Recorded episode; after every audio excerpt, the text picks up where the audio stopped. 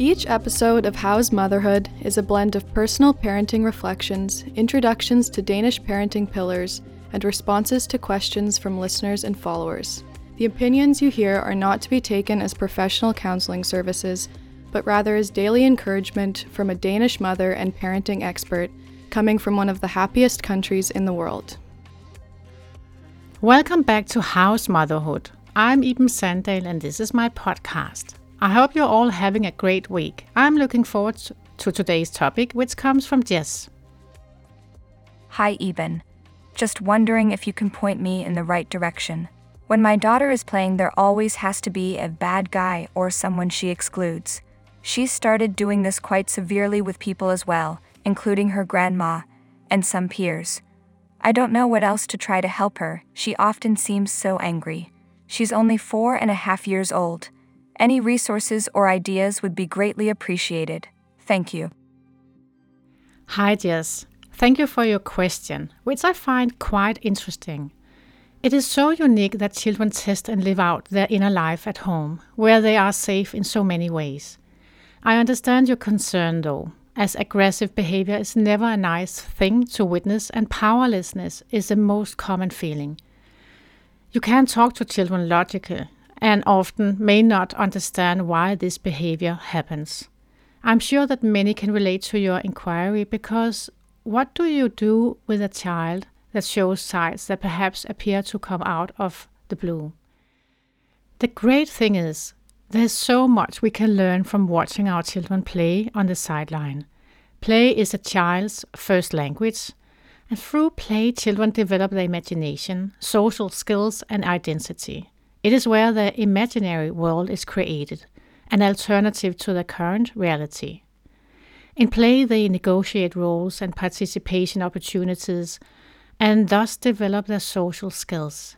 This is where they make friends, practice conflicts, and go in and out of different communities. Here they experiment with cultural phenomena, morals, and ethics. When, for example, they are pretending to be a superhero who say, save someone, going shopping and paying for items, having an adult conversation on a toy phone, or saying no to someone who wants to join the game and yes to someone else. In fact, play is a child's way of being in the world. And play is so crucial that it has become a fundamental right in the UN Convention of the Child's Right, alongside the right to care and uh, clean drinking water. That's fantastic. When your child exhibits anger and exclusionary behavior through play, there is a likelihood that she has seen other children or adults do the same. Right now, she's living through and testing the behaviors she has learned from others at home in a safe environment. It might even be her who is being excluded in the game, and it doesn't feel nice for her, which is why she gets angry or feels unfairly treated. Children often use play to digest everything they intercept from their surroundings and process many emotions through play. It is completely natural and important. What I would recommend you to do is, as you already do, to participate in the play. Do not rebuke her or get angry or frustrated in her role in the game, which excludes others, but go at it with curiosity and openness. Help her by being a teammate who follows the game to the end.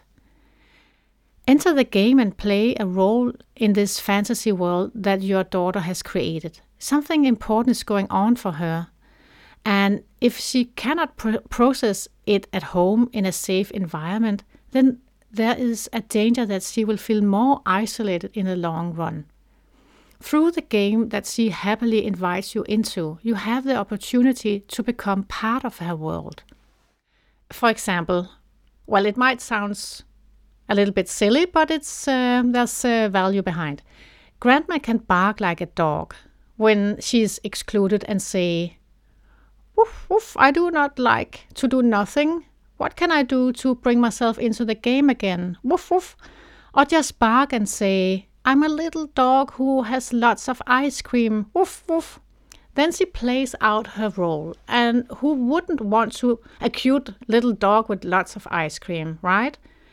Put on the child's glasses and let her lead the way and see where it takes you.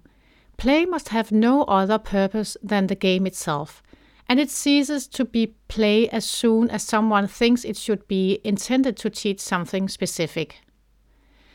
As adults, we are very quick to give the game a purpose and steer it toward the purpose if we participate in the game.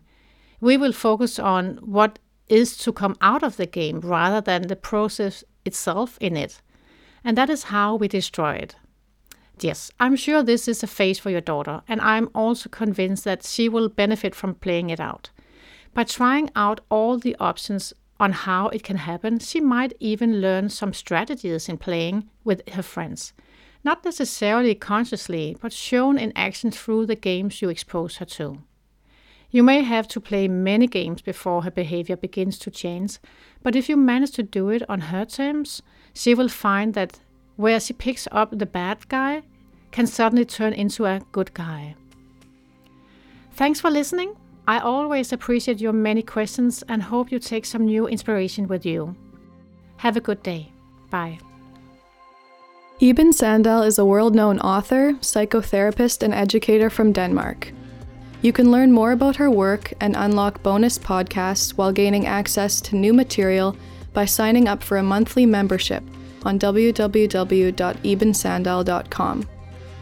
If you'd like to have your question featured in How's Motherhood, feel free to submit them on her website or connect with her on her Instagram at Iben Sandahl.